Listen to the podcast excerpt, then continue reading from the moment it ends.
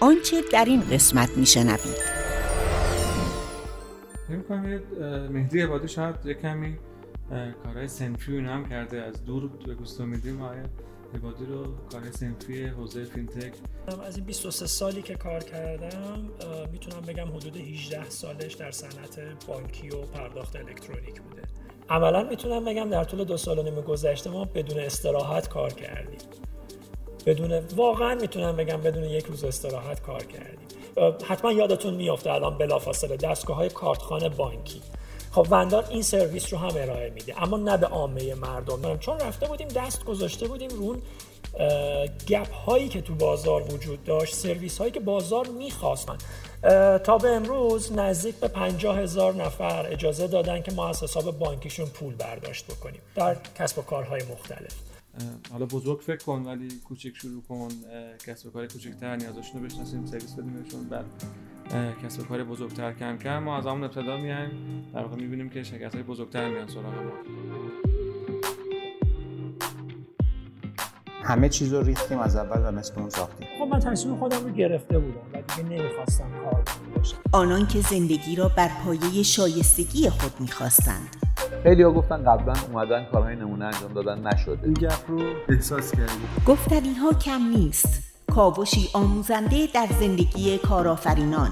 اینه که یه رول مدل خارجی پیدا کرد از کجا باید شروع کنه؟ چالش های کسب و کارها رو داشته من معتقد بودم عملا درهای بازار رو شناخته بود. قصه چالش ها و سختی ها جذب آدم هایی که مشتاق و چقدر شما بهینه هستید روایت اشتیاق امید و شهامت. چقدر جرأت پاتون رو راست فشار بدید؟ علاوه سویچ کرد رو ما کل سرویس های ما مثلا هولینگ این تو رو به بهترین تامین کننده برسید باید پول بسوزونی. خب ولی من اینه که آدمایی درست بیان تو سازمان. به همین دلیل مسیر من برام خیلی روشن و واضحه. حتی خیلی جا ما نمی‌دونستیم چی می‌خوایم.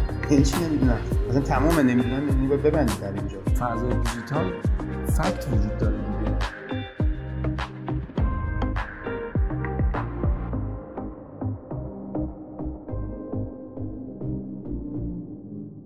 پادکست شعا اپیزود شماره 8 وندار. بخش اول.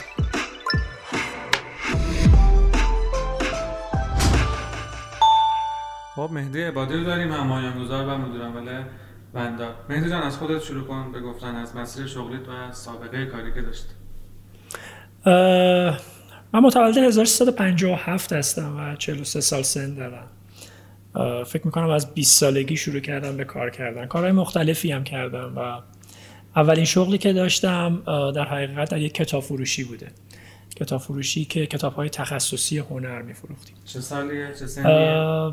دارم در مورد حدود سال 1379 فکر می‌کنم. 79 78 تون حوزه دارم صحبت می‌کنم.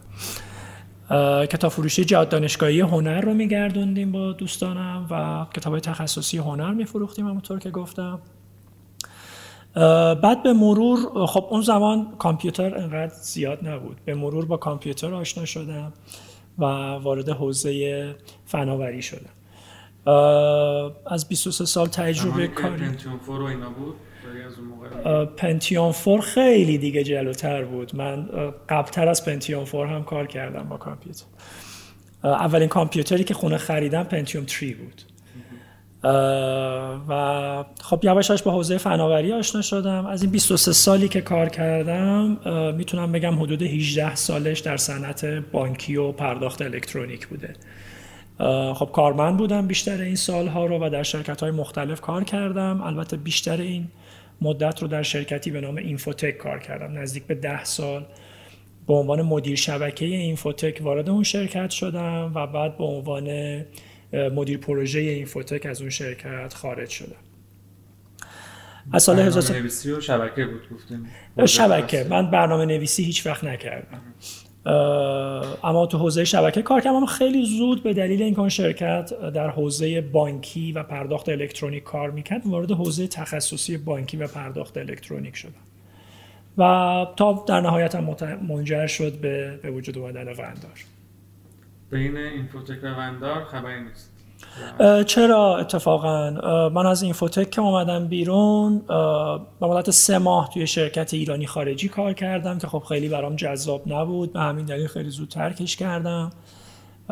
بعد از اون یکم freelancer ی کردم. در حقیقت مشاوره می‌دادم با توجه به اینکه خب دیگه تجربه اون موقع بالا رفته بود. یه چیزی نزدیک به مثلا ده دوازده سال بود که 11 12 سال بود که داشتم تو صنعت پرداخت کار می‌کردم جز آدمای با تجربه به حساب می اومدم به همین دلیل شروع کردم به مشاوره به چند تا شرکت. مثلا مشاور همراه کارت بودم یه دوره کوتاهی. که همون هم فکر می‌کنم منجر شد در نهایت به تشکیل وندار. یه مدتی هم یک استارتاپی رو سعی داشتیم راه اندازی بکنیم که یک PFM بود اسمش پولام بود که خب شکست خورد. و موفق نبودیم. بعدش اومدم شدم مشاور همراه کارت و در نهایت فکر می‌کنم همکاری با شرکت ارتباط فردا در نهایت منجر شد به سرمایه گذاری ارتباط فردا روی وندار و وندار تشکیل شد. فکر می‌کنم مهدی عبادی شاید کمی کارهای سنفی رو هم کرده. از دور به گوست میدیم آقای عبادی رو کارهای سنفی حوزه فینتک اینها هم دیدیمش می‌خوایم راجع به این و یک کوچولو هم راجع به اون پولام صحبت بکنیم شاید جذاب باشه برای بله حتما. ببینید پولام یه PFM بود. قرار بود که در حقیقت فرق بکنه البته با PFM هایی که الان توی ایران هستن. یعنی قرار بود کاملا اتوماتیک باشه. data ی بانکی رو بخونه خودش هزینه های یک فرد یا یک خانواده رو import بکنه توی اون نرم افزار خودش گزارش های تحلیلی بده offer های خرید متناسب با سلایق افراد بده. که خب به نظر میاد برای سال مثلا حدود 93 94 یک همچین ایده زود بود برای شبکه بانکی. با توجه به اینکه زیرساخت بانکی اون موقع به اندازه الان توسعه نیافته بود به همین دلیل شکست خورد. عملا ما نتونستیم با بانک ها کار بکنیم. هم زیرساخت های نرم افزاری نداشتن هم خیلی هم اون موقع نمی‌دونستن بانک ها چجوری بایستی با استارتاپ ها همکاری بکنن. اما خب همین پولام باعث شد که در حقیقت اون موقع در بحبوحه‌ی چالش با رگولاتوری بودیم. یعنی استارتاپ های فینتک اومده بودن شروع کرده بودن به کار و بلافاصله خیلی زود با رگولاتوری دچار چالش شده بودن. همین چالش های رگولاتوری باعث شد که یک در حقیقت انجمنی شکل بگیره به نام انجمن فینتک. انجمن فناوری های مالی ایران که چند تا از شرکت که خب خیلی فعالتر از ما بودن در حقیقت انجمن رو تشکیل دادن. فکر می‌کنم اون موقع زرین پال و باهمتا و حسابیت عملا پایه‌گذاران این انجمن بودن. به مدت یک سال میلاد جهاندار دبیر انجمن فینتک بود. شاید یکم بیشتر از یک سال. بله؟ باهمتا بودن. بله مدیر عامل باهمتا بودن شدن دبیر انجمن فینتک. و بعد از این مدت به من پیشنهاد شد که در حقیقت وظیفه دبیری انجمن رو به عهده بگیرم. و من هم پذیرفتم و یه چیزی نزدیک به دو سال و نیم دبیر انجمن فینتک ایران بودم. الان هم عضو هیئت مدیره انجمن فینتک ایران هستم. الان دبیر انجمن فینتک آقای مصطفی نقی پورفر هستم. من تقریبا یک سالیه که دیگه یا شاید بیشتر از یک سالیه که دیگه دبیر انجمن نیستم و فقط عضو هیئت مدیره هستم. خب تشکیل این انجمن باعث شد که من وارد کارهای صنفی در حوزه فینتک بشم و به مدت دو سال و نیم خیلی جدیتر و در بطن جریان بودم و یک سالی هم هستش که سعی می‌کنم کمک بکنم به رئیس هیئت مدیره انجمن فینتک و دبیر انجمن فینتک. این فعالیت صنفی باعث شد که خب من با نهادهای حاکمیتی، رگولاتوری و جاهای مختلف به شدت درگیر کار بشم، درگیر همکاری بشم که البته در رشد فردی من هم تاثیر بسیار زیادی داشت و باعث هم شد که کار سنفی یاد بگیرم و بفهمم که کار سنفی چیست به چه دردی می‌خوره و کجاها بایستی کار سنفی کرد. اینجا رسیدیم 94 پولان بود 92 چند پولان تموم شد و بعد همراه کارت و اینها آره. 97 هم که بنده. بله. فکر می‌کنم هولوش سال 95 بود. یعنی بعد از یه سال فعالیت تقریبا یه سال یه سال خورده فعالیت توی پولام. به این نتیجه رسیدیم که بازار و شبکه بانکی آماده ایده ای مثل پولام نیست. شاید هنوز هم نباشه. هنوز هم نقص های وجود داره اما به نسبت سال 94 95 خیلی پیشرفت های زیادی اتفاق افتاده. بعد از اون من شروع کردم کارهای مشاوره و freelance و اینجور چیزها. سال فکر می‌کنم اوایل سال 97 بود که بعد از تجربه همکاری با همراه کارت و شرکت ارتباط فردا در حقیقت شرکت ارتباط فردا به من پیشنهاد کرد که برم و در شرکت ارتباط فردا مشغول به کار بشم. اما خب من تصمیم خودم رو گرفته بودم و دیگه نمی‌خواستم کارمند باشم و می‌خواستم که کسب و کار خودم رو راه بندازم. خب بعد از 20 سال کارمندی فکر می‌کنم که بعد نبود که به صورت جدیتر یک بار دیگه حوزه کارآفرینی رو امتحان بکنم. به همین دلیل من به شرکت ارتباط فردا پیشنهاد دادم. گفتم که به جای اینکه من بیام استخدام بشم در شرکت ارتباط فردا من یک ایده ای دارم می‌خوام یه کاری بکنم و شما بیایید روی این کار سرمایه گذاری بکنید. اینجوری بود که در حقیقت وندار استارت خورد. اینجا تو پرانتز بگیم وندار چیکار می‌کنه؟ بسیار چون کمی بی تو بی هستین شاید. بله بله. وندار ارائه دهنده خدمات مالی و پرداخت الکترونیکه. سعی می‌کنه که تمامی نیازهای مالی و پرداخت الکترونیکی کسب و کارها رو پاسخ بده. یعنی اگر یک کسب و کاری برای شروع به کار خودش نیازمند زیرساختهای پرداخت الکترونیک و مالیه می‌تونه بیاد تمامی سرویس های مد نظر خودش رو از وندار دریافت بکنه. خب ما success story هم داریم دیگه. الان مثلا الوپیک تقریبا میشه گفت کلیه خدمات پرداخت الکترونیک خودش رو از وندار دریافت می‌کنه و با PSP و بانک و اینجور جاها دیگه خیلی کاری نداره. هدفمون هم همین بود. حالا دوست داریم کسب و کارهایی مثل الوپیک رو تعدادش افزایش بدیم. البته افزایش پیدا کرده الان. ده ها کسب و کار هستن که دارن کلیه خدمات مالی و پرداخت الکترونیکیشون رو از وندار دریافت می‌کنن. اما خب مشتریانی هم داریم که بخشی از خدمات خودشون رو از وندار دریافت می‌کنن و دوست داریم که این مشتری ها رو یواش یواش ببریم به اون سمت که کل نیازهاشون در وندار پاسخ داده بشه. خب فیلیمون نماوا شیپور اینها کسب و کارهایی هستن که در حقیقت بخشی از خدمات خودشون رو دارن از وندار دریافت می‌کنن. اون چیزی که پس خیلی عامیانه‌تر بگم درگاه پرداخت به انواع مختلف.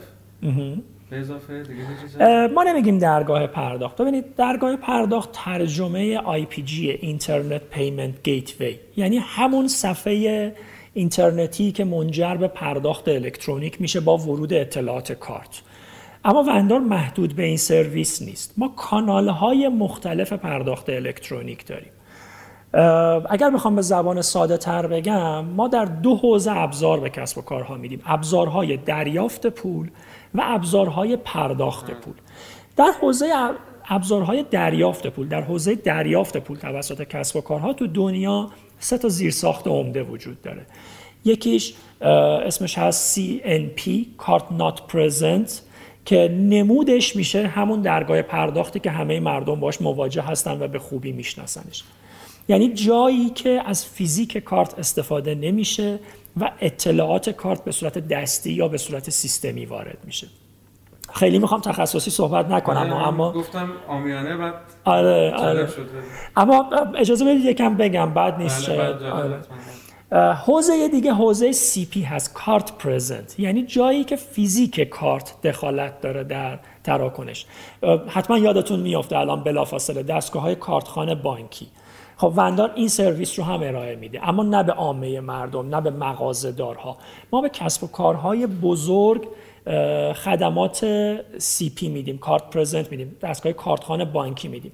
مثلا دارم میگم اگر که یک کسی داره خدمات حمل و نقل میده در کنار اون پول رو هم از خریدار نهایی دریافت می‌کنه می‌تونه بیاد مثلا 100 تا 200 تا 500 تا برای پیک خودش از وندار دستگاه کارتخان دریافت بکنه و با استفاده از اون دستگاه کارتخان بتونه پول از مشتریان خودش یا از مشتریان مشتریانش دریافت بکنه.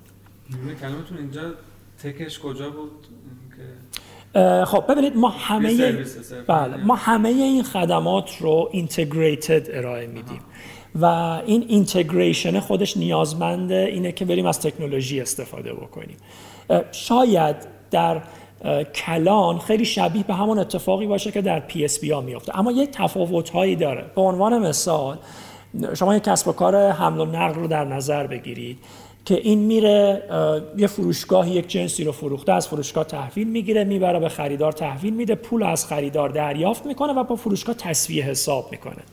خب بله همه اینها می‌تونه با مکانیزم های سنتی که تا به امروز وجود داشته در شبکه بانکی ما اتفاق بیفته. اما زیرلایه هایی داره که شاید از چشم شما یا کسانی که مثلا تو این حوزه تمرکز ندارن پنهان باشه.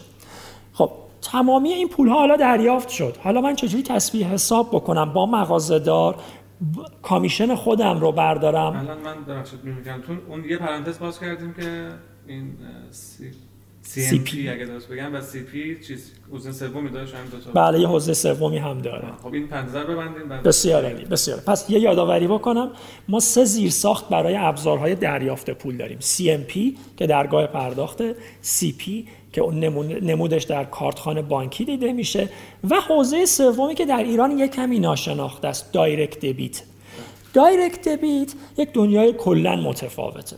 یعنی این دو حوزه‌ای که ما به امروز صحبت کردیم و کلا خدمات پرداخت الکترونیک ما از سال 80 باهاش مواجه هستیم. خدمات پرداخت الکترونیک مبتنی بر کارت بانکی است. اما direct debit دنیای دیگه است. direct debit تراکنش مبتنی بر حساب بانکی است. و کارت خیلی توش دخالتی نداره. کجا استفاده میشه؟ برای کسب و, کسب و کارهایی که آبونمان دریافت می‌کنن. مثلا الان توی فیلیمو این سرویس داره ارائه میشه. شما هر ماه برای اینکه اشتراک فیلیموتون رو تمدید بکنید در مدل سنتی می‌رفتید. ماهی یک بار فیلیمو رو باز می‌کردید اطلاعات کارتتون رو وارد می‌کردید تراکنش انجام می‌شد اشتراک شما تمدید می‌شد.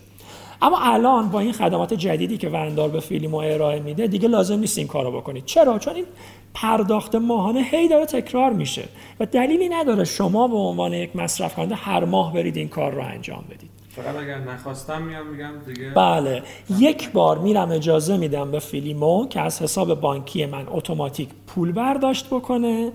و در حقیقت اشتراک من رو تمدید بکنه. دیگه سر هر ماه فیلیمو اتوماتیک میاد از حساب بانکی شما. پول برداشت می‌کنه اشتراکتون رو تمدید می‌کنه. و این تا زمانی اتفاق میفته که شما برید بگید لغو بشه. خب این خیلی تو بعضی از کسب و کارها خیلی می‌تونه مهم باشه. مثلا اینترنت خونه شما توی بحث بندان خیلی بازی بسیار عالی. الان 50 بستید بسیار عالی. اون چیزی که من فهمیدم CP CNP direct debit direct سه زیر ساخته. شما می‌خواین در همه این حوزه ها خدمات ارائه بدین و الان خیلی هم شروع کردیم. همین الان هم داریم ارائه میدیم. در هر سه حوزه داریم خدمات ارائه میدیم.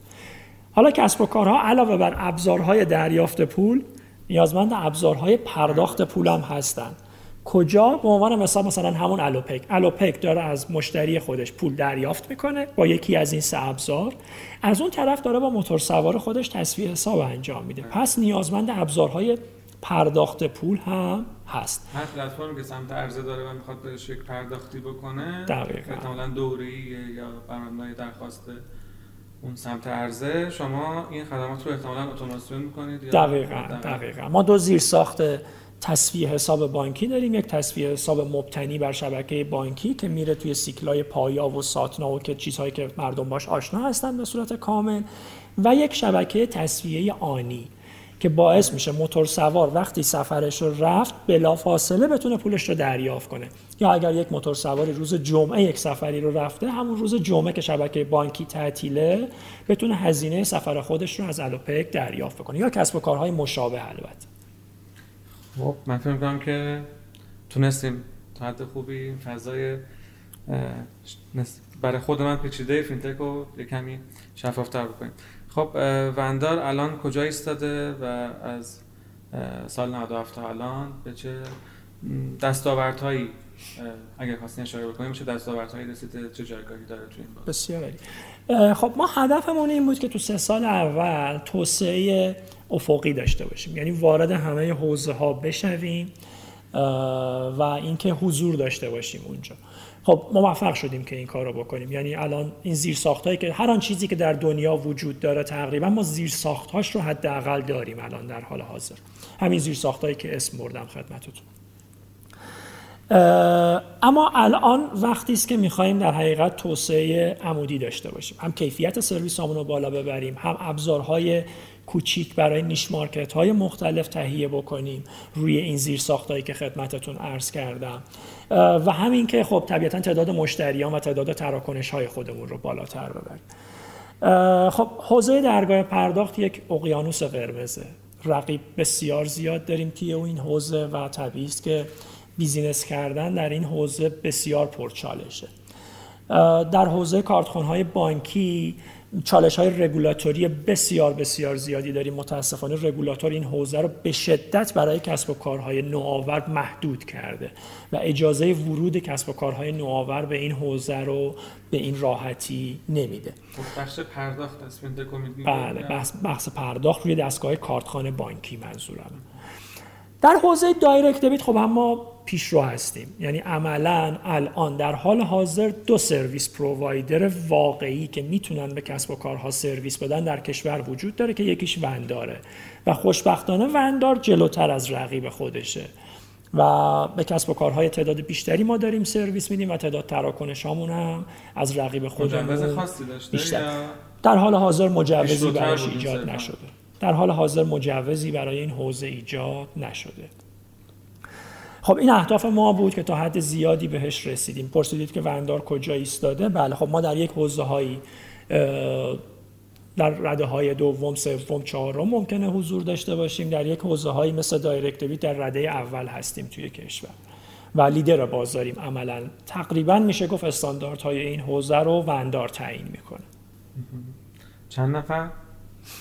وندار سال 97 آره. وندار سال 97 که تشکیل شد دو نفر بود. دو نفر کوفاندر با یک فاصله سه چهار ماهه در حقیقت شروع کردن و کوفاندر سوم با یک فاصله گفتم سه چهار ماهه به ما اضافه شد. و وندار با سه کوفاندر در حقیقت کارش رو شروع کرده و الان 45 نفر هستیم. چه ترکیبی فنی هست؟ با توجه به اینکه داریم سرویس تکنولوژی بیس میدیم طبیعیه که وندار همیشه بزرگترین تیمش تیم فنیه. الان فکر می‌کنم نزدیک به 17 نفر تیم فنی هستن و دارن در حقیقت زیر ساختای لازم رو ابزارهای لازم رو توسعه میدن. بعدش تیم marketing و فروشمونه بعدش تیم پشتیبانی مونه بعدش تیم مالی مونه من هی دارم کوچیکترها رو میگم. و بعدش هم تیم توسعه کسب و کارمونه. یک گزارش شش ماهه یا سالانه ای اگر شما نکنم منتشر کرده بودین حجم تراکنش و اینا هم توش بود. پس فکر می‌کنم میشه بله. اینا رو بله.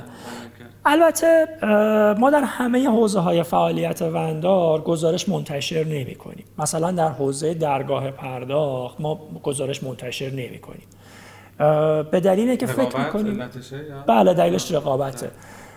البته ما طرفدار شفافیت هستیم. و دوست داریم که این شفافیت به وجود بیاد. پیشنهاد هم کردیم به باقی رقبامون که همه بیایم data های تراکنشی خودمون رو منتشر بکنیم. اما رقبای ما قبول نکردن که این کار رو انجام بدن و data هاشون رو منتشر نکردن. به همین دلیل برای اینکه ما دچار چالش نشیم در این حوزه ما هم data ی خودمون رو در حوزه درگاه پرداخت منتشر نمی کنیم اما تو حوزه direct debit یا همون برداشت خودکار ما ترجمه direct debit رو بهش میگیم برداشت خودکار. چون لیدر بازار هستیم چون عملا رقیب خیلی جدی و عجیب و غریبی نداریم توی اون حوزه تصمیم گرفتیم که هر سه ماه یک بار گزارش منتشر بکنیم. گزارش تابستون منتشر شده و گزارش پاییز هم امشب منتشر خواهد شد. به صورت شفاهی امشب در یلدا سامیت منتشر خواهد شد و به صورت مکتوب چند روز دیگه در نشریات منتشر خواهد شد. خب بگیم چند عدد مهمه شد. بله حتما.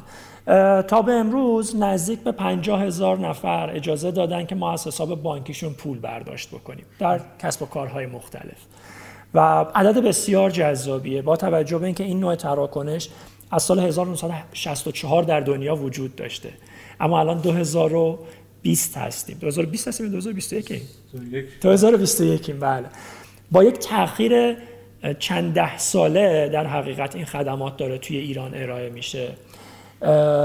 و فکر می‌کردیم خیلی مقاومت بیشتری در مقابلش باشه. یعنی مثلا ما برای پایان پاییز پیش بینی کرده بودیم یه چیزی نزدیک به سی هزار نفر اجازه برداشت از حساب بانکیشون رو به ما بدن. اما الان 50 هزار نفر اجازه برداشت از حساب بانکیشون رو دادن به ما.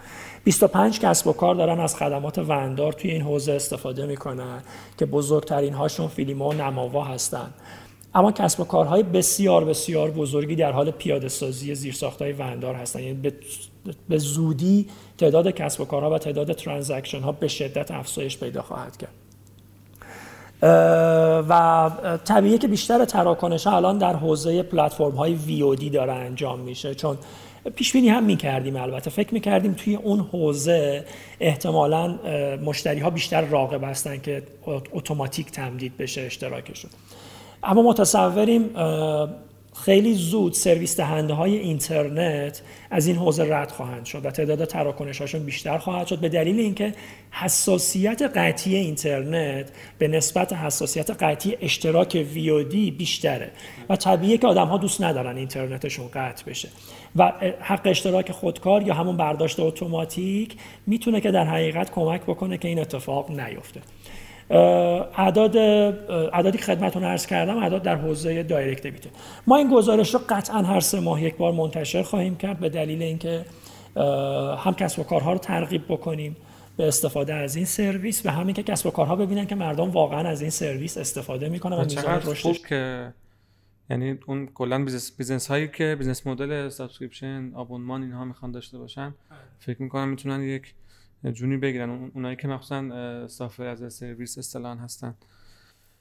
ما از همین مسیر direct debit که زیاد جای صحبت شد وارد بشیم توی خود وندار اون جایی که product اولیتون یا محصول اولیه یا MVP تون رو وارد بازار کردین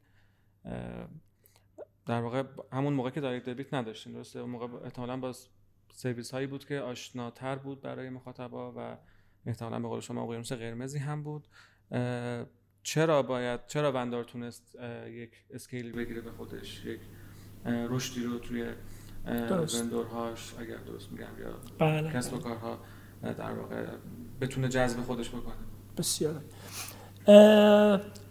ببینید ما برخلاف باقی رقبامون که یک خدمات پایه‌ای رو ارائه می‌کردن و بسنده کرده بودن به خدمات پایه‌ای سعی کردیم که چالش های کسب و کارها رو بشناسیم. و سعی کردیم که بفهمیم مشتریان ما یا کسب و کارهایی که تو بازار دارن کار می‌کنن کجاها چالش دارن. تو زمینه پرداخت الکترونیک فقط منظورمه. خب مثلا می‌دونیم که کسب و کارها تو زمینه لوجستیک خیلی چالش دارن اما ما وارد اون حوزه نشدیم. وارد در حوزه تخصصی خودمون باقی موندیم. تو اون زمینه در اون حوزه سعی کردیم چالش ها رو بشناسیم دردهای کسب و کارها رو بشناسیم و براش پاسخی داشته باشیم. خب رقبای ما تا اون روزی که وندار ایجاد بشه فقط ابزارهای دریافت پول می‌دادن. کسی ابزار پرداخت پول نمی‌داد. اما می‌دونستیم که این درد بسیار بزرگی است برای کسب و کارها. با توجه به اینکه بانک ها اون خدماتی رو که این کسب و کارها لازم دارن رو بهشون ارائه نمی‌دادن. خب ورود به این حوزه و ارائه ابزار پرداخت پول خودش باعث شد که خیلی از مشتریان خیلی از کسب و کارها از رقبای ما جدا بشن و به وندار بپیوندن. یعنی اون MVP هم ابزار دریافت داشت هم ابزار پرداخت. بله دقیقا همینطوره دقیقا همینطوره ما مشتری داشتیم که به رایگان داشت از رقبای ما سرویس می‌گرفت. اما انقدر این درد براش بزرگ بود انقدر درد پرداخت پول بزرگ بود که ترجیح داد سرویس رایگان خودش رو از رقبای ما قطع بکنه بیاد به ما کارمزد پرداخت بکنه اما سرویس بهتری ارائه بکنه. خوشبختانه تا به امروز هم راضی بودن از تصمیمی که گرفتن. خب ادامه بدیم MVP رو. البته شاید دیگه خیلی مثلا مینیمم هم نیست دیگه. مثلا یه سرویس اولیه خودش یک سرویس نسبت درصد. کاملیه. بله. نسبت به حالا اون سابقه ای که خیلی از بازیگرای دیگه تو این حوزه داشتن و خوبم عمل می‌کردن. شما پس این بخش پرداخت رو هم اضافه کردین و این شد شروع جذب کار، کاربرهای اون کسب کارهایی که بخش پرداخت براشون اهمیت داشته.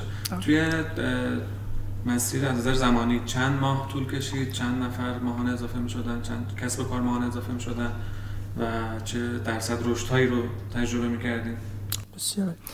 یه توضیح رو من راجع به MVP بدم اول. ببینید ما زمستون 97 MVP مون آماده شد. اما خیلی با MVP وارد بازار نشدیم. دلیلش هم این بود که خب ما یه تجربه بسیار طولانی در صنعت داشتیم و میشناختیم. می‌دونستیم با چی میشه وارد بازار شد با چی نمیشه وارد بازار شد. خیلی اون MVP که در استارتاپ ها وجود داره که بریم امتحان بکنیم ببینیم چی میشه برای ما اتفاق نیفتاد. چون من در طول مثلا 14 15 سال قبلش عملا دردهای بازار رو شناخته بودم. چون رابطه بسیار نزدیکی داشتم با صنعت و پروژه های بزرگ در حد ملی انجام داده بودم. می‌دونستم کجاها مشکل وجود داره. به همین دلیل آزمایش و تست برای ما خیلی معنایی نداشت. زمستون اول زمستون 97 که MVP ما آماده شد ما خیلی وارد بازار نشدیم. و یه سری افراد دادیم که تست بکنم می‌دونستیم که با اون نمیشه وارد بازار شد. اما به صورت جدی توی اون سه ماهه آخر 97 در حقیقت محصولمون رو یک مقدار بالغتر کردیم جوری که بشه به بازار سرویس داد. و عملا ما از فروردین 98 شروع کردیم به صورت جدی به بازار سرویس دادن. و چون دوباره تاکید بکنم چون رفته بودیم دست گذاشته بودیم رون گپ هایی که تو بازار وجود داشت سرویس هایی که بازار می‌خواست. سالها بود می‌خواست اما کسی بهش ارائه نمی‌کرد رو ارائه می‌کردیم. خیلی مسیر رشدمون سریع اتفاق افتاد. یعنی کسب و کارهای بزرگ مثلا دارم میگم ما الوپیک مثلا ماه چهارم فعالیتمون به ما پیوست. یعنی در حقیقت در ابتدای راهمون به ما. یا نوبیتکس که کسب و کار بسیار بزرگی بود اون موقع. فکر می‌کنم ماه دوم خدمت دهیمون به ما پیوست. ما خیلی زود مواجه شدیم با مشتریانی که روزانه هزاران تراکنش می‌زنن و مبالغ بسیار زیادی رو جابجا جا می‌کنن خیلی جدی برای ما کار شروع شد. خیلی آسته آسته و خورد خورد نبود. خب یه مدت بعدم که کار کردیم فکر می‌کنم نزدیک یک سال یک سال و نیمی بود که کار کرده بودیم. چون کسب و کاری در سایز فیلم و نماوا در حقیقت به ما اضافه شدن. البته عملیاتی شدن سرویس روی فیلم و نما طول کشید یک مقداری. به خاطر دغدغه ها و چالش های این دوتا کسب و کار بزرگ. می‌دونید تصمیم گرفتن تو کسب و کارهای بزرگ یکم بله. سختره دیگه و زمان بیشتری می‌بره. اما کار رو با فیلم و نما ما شروع کرده بودیم. زودم شروع کرده بودیم. و یه سال از فعالیتمون مثلا گذشته بود یه سال و نیم از فعالیتمون گذشته بود. ما داشتیم با کسب و کاری در سایز فیلم و نماوا گفتگو می‌کردیم برای ارائه سرویس. خب این اتفاق خیلی خوبی هم برای ما بود. به همین دلیل خیلی میگم خیلی زود جدی شد برای وندار و عملا می‌تونم بگم در طول دو سال و نیم گذشته ما بدون استراحت کار کردیم. بدون واقعا می‌تونم بگم بدون یک روز استراحت کار کردیم. پیش بینی هم می‌کردیم البته که این اتفاق بیفته و خیلی زود وارد بازی بزرگان بشیم. چند درصد رشد؟ الان در حال حاضر وندار اگر سالانه میزان رشد رو بگیم یه چیزی نزدیک 150 درصد سالانه رشد داره 150 سالانه. ماهی حدود 10 11 البته ماها یک مقدار در صنعت پرداخت متفاوته دیگه. مثلا ماهای اولیه سال میزان رشد به شدت کمتره.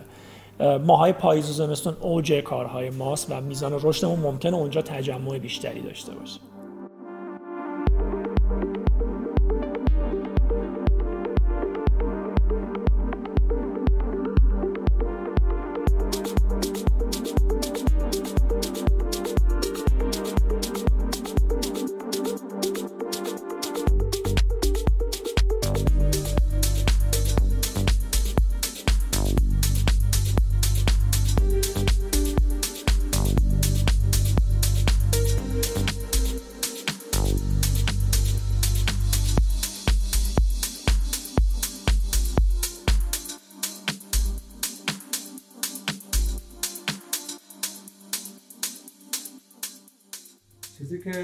شاید باز یه کمی تو این داستانه عجیب بود یا شاید عجیب یعنی شاید متعارف نبود. اینکه ما MVP به اون معنایی که همه جا میشنویم رو اینجا احتمال خیلی جدی نمیبینیمش. و حتی اینکه از حالا بزرگ فکر کن ولی کوچیک شروع کن کسب کار کوچیک‌تر نیازشون رو بشناسیم سرویس بدیمشون و کسب کار بزرگتر کم کم ما از همون ابتدا میایم در واقع می‌بینیم که شرکت بزرگتر میان سراغ ما.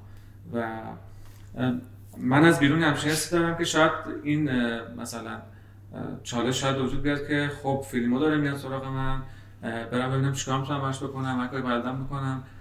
الوپیک اومده مثلا چند خوب برم چه چیزایی می‌تونم اشاره بدم. ممکنه اون کسب کار منو بکشه به سمتی که مثلا میز داره من نیست. مثلا میشه برای من همچین فیچری هم بزنین مثلا این کارم مثلا این feature رو من نیاز دارم الان برای من بزنین چقدر این این اتفاق اصلا افتاد و بله. مثلا هر کدوم از این شرکت های بزرگ که شاید یکیشون کفایت بکنه شاید برای حداقل اینکه من یک سرعت رشد جدی رو داشته باشم. چالش از این دست داشتیم و اینکه همچنان خب از اون شاید تیم شما هم انقدر سریع رشد نکرده که دفعه فیلم اضافه میشه دفعه احتمالاً یک لودی اضافه میشه حتی بحث‌های فنیش. خیلی چالش محسوب کنم داشتیم اون موقع. بله. فکر می‌کنم به چند تا مورد اشاره کردید. من سعی می‌کنم دونه دونه آره. پاسخ بدم بهشون. ببینید من MVP رو رد نمی کنم و قطعا برای استارتاپ ها MVP و با MVP وارد بازار شدن بهترین راهکاره. چرا دارم میگم؟ چون بیشتر فاندرها جوونن. 20 تا 30 سال سن دارن. جوانهایی که 20 تا 30 سال سن دارن به نظر من MVP تنها راه چاره شونه و بایستی با MVP وارد بازار بشه. بعدی 39 سالش بوده اون. 39 40 سالم بود وقتی که وارد. و اینکه خب در صنعتی که وارد شدم نزدیک 15 سال سابقه داشتم. خب فکر می‌کنم فقط و فقط این تجربه باعث شد که ما با MVP وارد بازار نشویم و خیلی زود وارد بازی بزرگتری بشیم. اگر این تجربه ند- وجود نداشت قطعا MVP برای ما بهترین راهکار بود. می‌خوام بگم که نمی‌خوام نقض کنم MVP رو. قطعا راهکار بسیار مناسبیه برای استارتاپ ها که برای وارد بازار بشن. در مورد اینکه کسب و کارهای بزرگ ما رو منحرف بکنن بازم به دلیل همون تجربه ما از ابتدا می‌دونستیم هدفمون کجاست. ما الان اهداف سال 1405 مون رو به خوبی می‌شناسیم. می‌دونیم سال 1405 کجای صنعت ایستادیم چه سرویس هایی داریم ارائه میدیم و چی کار می‌خوایم بکنیم. به همین دلیل مسیر هم برامون خیلی روشن و واضح بود. باز به دلیل همون تجربه من سعی کردم تا حد امکان از این انحرافه جلوگیری بکنم. مثال بزنم خدمتتون. یکی از بزرگترین شرکت های حوزه حمل و نقل تو کشور از ما خواست که آقا فلان کار رو برای ما بکن. منم بزرگم دیگه انقدر ازت سرویس می‌گیرم که تو تأمین میشی عملا. اما ما خیلی راحت بهش گفتیم نه. بهش گفتیم نه نمی کنیم چون در ویژن ما نیست. چون در مسیر ما نیست. ما رو از مسیرمون منحرف می‌کنه. و به راحتی اون کسب و کار رو رد کردیم. و اصلا اجازه نمیدیم که منحرف بشیم. حالا میزان انحراف هم البته مهمه ها. اگر مثلا داره 5 درصد 10 درصد انحراف ایجاد می‌کنه و درآمد خوبی رو برای ما ایجاد می‌کنه ممکنه این تصمیم رو بگیریم و یکم منحرف بشیم. یکم من میگم جای شما دارم افتادم نوکرت هم هستم بیا مثلا سرویس دیگه هم بگیر. بله. اه، ببینید شاید در استارتاپ های جوانتر این اتفاق بیفته چون نمی‌دونه پنج سال دیگه قرار کجا بیسته و شاید اطمینان نداره به اون نقطه ای که قرار پنج سال دیگه بیسته. اما ما می‌دونیم پنج سال دیگه کجا میستیم و مطمئنیم که اونجا خواهیم ایستاد. به همین دلیل یه همچین پاسخی میدیم به این کسب و کارها و گاهی اوقات پیشنهاداتشون رو رد می‌کنیم در مورد رشد و اومدن شرکت های بزرگ خب بله ما این چالش رو داشتیم. می‌خوایم خیلی جدیتر وارد این بشیم که خب با اضافه شدن شرکت های بزرگ اینکه نیرو فنیتون برسه زیر های فنی برسه مثلا نیروهای پشتیبانی عملیات اینها. یعنی با همین سرعت اضافه بشن. بله. خیلی تخصصتر روی منابع انسانی و زیر های فنی بله. چه چالش هایی داشتین و چگونه آره. حلش کردین ببینید این چالش که مشتری بزرگ میاد و شما براش آماده نیستید به نظر من چالش همه کسب و کار هست و همه کسب و کارها در یک بازه زمانی این اتفاق براشون میفته برای ما هم افتاد طبیعی گریز ناپذیره به نظر من اما که موفق دارن میشن از استارتاپ به scale-up برن. بله دقیقا. اگر نه خیلی آرزوشونه مشتری بزرگ بشن بله دقیقا. حالا یه خاطره جالبی رو هم می‌تونم تعریف بکنم از اومدن یک مشتری بزرگ. روزی که الوپیک می‌خواست سویچ کنه روی وندار خب یکی دو هفته بود که development انجام داده بود و ما هم در جریان بودیم و پشتیبانی فنی بهش رو می‌دادیم. یه روز صبح به ما گفتش ما امروز ظهر می‌خوایم سویچ کنیم رو وندار. دیگه ما دست و دلمون شروع کرد به لرزیدن. خب تا- کسب و کار بزرگی تعداد تراکنشش هم خیلی زیاده. اون زمان مثلا میشه گفت بیشترین میزان تراکنش رو روی وندار می‌زد توی کسب و کارهای دیگه. و گفتیم خب باشه منتظریم. الوپک سویچ کرد رو ما کل سرویس های ما خوابید. کل سرویس های ما خوابید. ما اومدیم الوپک سریع پیام دادیم که ببخشید ما یه مشکلی داریم و فلان و از این حرفا. که الان درستش می‌کنیم. الوپک گفت نه نه نه ما داریم یه اشتباهی می‌کنیم. متوجه شدیم مثلا برای درخواست برای انجام یک تراکنش. آره مثلا یه ریکوست باید بزنه به ازای هر مشتری. مثلا داشت به ازای هر مشتری به اشتباه مثلا اون لحظه چند ده تا ریکوست میفرستاد سمت ما و با این باعث شده بود که مشکل حل بشه. دوباره سویش کرد الوپیک رفت. و بعد از مثلا یه نیم ساعت دوباره برگشت با تعداد ریکوست های درست و دیدیم که نه داریم پاسخ میدیم و هیچ مشکلی وجود نداره. خب این خیلی تجربه جالبی هم بود. اما از اون همون پیش بینی میاد که گفتین یعنی بله از همون پیش در بینی حقیقت. می‌کردین. بله بله. خب بعد از اون یکم البته خب مشکل داشتیم. نمی‌خوام بگم که هیچ مشکلی نداشتیم اون زبان اما خب مشکلاتمون رو شناسایی کردیم توی چند روز آیندهش حل کردیم. طبیعیه که منابع انسانی رو هم نمیشه رشد داد به اون سرعت چون که بالاخره بزرگترین چالش کسب و کارها الان در حال حاضر جذب منابع انسانی متخصصه جذب نیروی انسانی متخصصه. با توجه به این حجم مهاجرتی که داره اتفاق میفته عملا بزرگترین چالش ما جذب افراد متخصصه. طبیعیه که ما هم نمی‌تونستیم با اون سرعت که نیاز داریم تیم رو چه در لایه عملیات و پشتیبانی چه در لایه فنی استخدام بکنیم. خب به این دلیل بود که من میگم ما دو سال و نیم سه ساله داریم بدون استراحت کار می‌کنیم. خب مجبور بودیم اون نیروی انسانی که نمی‌تونیم جذب کنیم رو در حقیقت جورش رو خودمون به دوش بکشیم. من روزهای بسیار بسیار زیادی رو یادم میاد که ما ساعت دو شب سه شب از سر کار می اومدیم بیرون و نه صبح دوباره سر کار بودیم. چون نمی‌شد عملا و نمی‌تونستیم که این کار رو نکنیم. اگر نمی کردیم این کار رو عملا کسب و کارهای بزرگ خب سرویس مناسبی دریافت نمی کردن و ممکن بود برن از بندر. و رفتن یک کسب و کار بزرگ باعث میشه که دیگه برگردوندنش خیلی کار سختی بشه. خیلی کار سختی بشه. خب این چالش رو داشتیم. یه مدتی جورش رو به دوش میکشیدیم. تا ساعت دو شب کار می‌کردیم. از اون نه صبح دوباره سر کار بودیم. تا زمانی که به مرور تونستیم تیم هامون رو بزرگ بکنیم. ها نیروی انسانی مد نظرمون رو منابع انسانی مد نظرمون رو بتونیم استخدام بکنیم تا یک به یک تعادلی برسه. دقیقا می‌خوام همینجا همین بازه. فرض بکنیم که ما الان سه برابر شدیم و اون نیرویی که نیاز داریم هم باید سه برابر بشه. با این قید که می‌دونیم می‌خوایم اسکیلبل باشیم پس نباید دقیقا شه باید مثلا بله. حتما سعی کنیم کمتر بکنیم.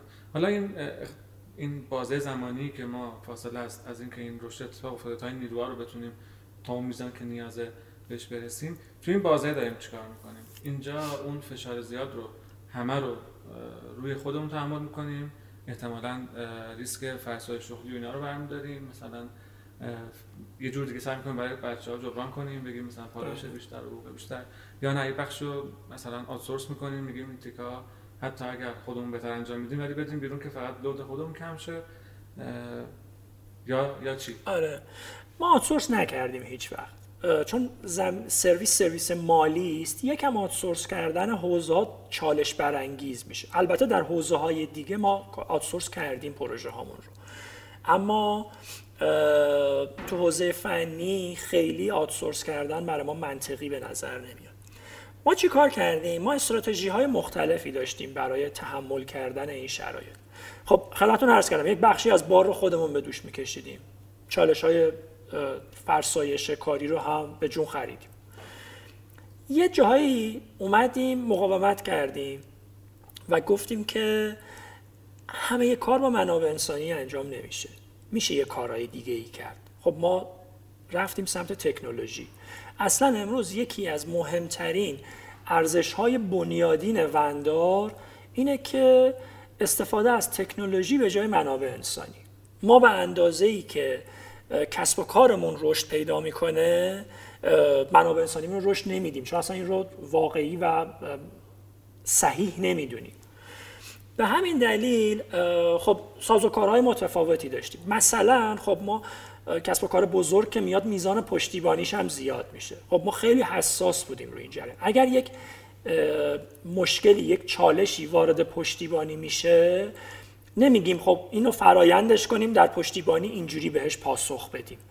میگیم این رو چقدر میشه با تکنولوژی حلش کرد؟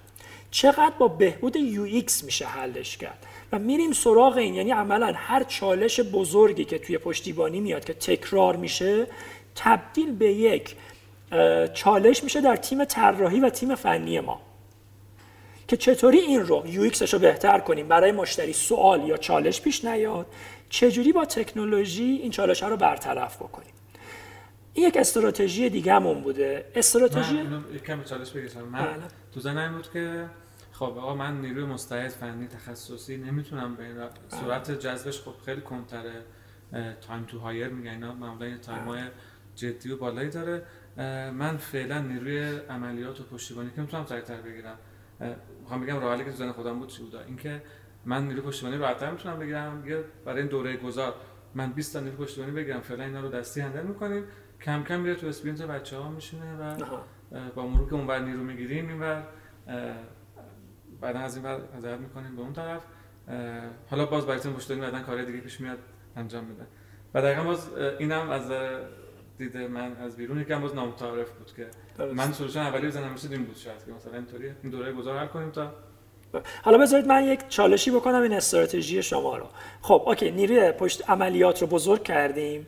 بعدش هم بردیم تو فنی حلش کردیم. با این نیروی عملیات چیکار می‌کنیم حتما که تعدیل نمی‌کنیم. حتما که تعدیل نباید بکنیم. خب اما خودش میشه تبدیل به چالش. به همین دلیل ما مقاومت کردیم در مقابل این استراتژی که شما پیشنهاد می‌کنید. چیکار کردیم؟ با استراتژی سوممون. خب ما میگیم که همه چی رو میاریم توی طراحی و فنی که حلش بکنیم. نیروی متخصص هم کم داریم ممکنه زمان ببره. اینجا در حقیقت از مشاورین متخصص استفاده می‌کنیم. یعنی اگر یک کاری رو یک اشویی که بس الان اومده تو تیم عملیات و ممکنه که مثلا دو هفته طول بکشه این رو حل کردن در تیم فنی یا یک ماه طول بکشه این رو در تیم فنی با آوردن مشاوری در اون حوزه دیولپمنتش مثلا می‌کنیم سه روز. سه روز بار بیشتر رو تحمل می‌کنیم زود دیولوپش می‌کنیم و دیگه نیاز نداریم حالا نیروی عملیاتمون رو بزرگتر بکنیم. با کمک اون مشاوره. مشاوری که هنز آنه یعنی خودش هم میاد وارد اجرا میشه به شدت تو بازه های زمانی کوتاه می‌تونه سرعت عمل شما رو بالا ببره. یه مثال هم می‌تونم بزنم. در دسترس بله بله بله. بله. ببینید ما متخصصینمون الان دو وضعیت عمده دارن. خب یا تو پروسه مهاجرتن دارن میرن یا یک سری متخصصینی هستن که یک مقدار سنشون بیشتر اتفاقا تجربه بیشتری دارن اینا. معمولا اینها خط کشیدن روی مهاجرت. خب کسی که مثلا تو سن مثل من تو سن 40 سالگی 43 سالگیه دیگه خیلی دلیلی برای مهاجرت نمی‌بینه. یعنی هزینه های مهاجرت براش بیشتر از آورده های مهاجرته. و دیگه گره خورده با اینجا و الان مثلا من مهاجرت رو تو ذهنم خط کشیدم برای همیشه از ذهنم پاک کردم. از این مشاوره ما استفاده می‌کنیم. این مشاوره گیر میان بله بازه های زمانی کوتاه با دستمزد های بسیار بالا اما میصرفه. اما میصرفه. یه با مثلا من مثال بزنم. ما چالشی در امور مالیمون داشتیم. ما چون شرکت مالی هستیم خیلی به شفافیت مالی اهمیت میدیم. و سعی می‌کنیم همه چیز شفاف و عیان باشه. چه برای اداره مالیات چه برای بیمه چه برای رگولاتوری. و سعی می‌کنیم این چیز پنهانی نداشته باشیم. به همین دلیل مثلا ما یک چالشی داشتیم در زدن, زدن اسناد حسابداریمون مقایرت گیریمون خب هفته ها بود ما باهاش گرفتار بودیم. باور نمی‌کنید با نیم ساعت وقت یک مشاور حل شد. با نیم ساعت وقت. اومد گفت آقا این روش داره. اینجوریه. اگریگیشن اینجوری اینجوری اینجوری حل شد مشکل. با نیم ساعت مشاوره گرفتن.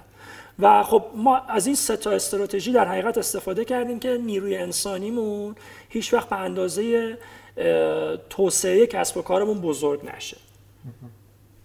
و همینه که فرمودید 45 نفر. چون من تا با چیزی که از وندار از بیرون می‌بینم تخمین من دور و بر صد و خورده نفر و اینا بود که اصلا خط قرمز ما برای منابع انسانی در وندار در core business وندار صد نفره. یعنی وندار core business ش هیچ وقت از صد نفر بزرگتر نخواهد شد. اگر قراره وارد niche market های دیگری بشویم وارد حوزه های دیگری بشویم استراتژیمون اینه که بریم سرمایه گذاری بکنیم بریم یه تیم دیگه تشکیل بدیم یا اسپیو تشکیل بدیم. کور بیزینس وندار هیچ وقت از 100 نفر بیشتر نخواهد شد.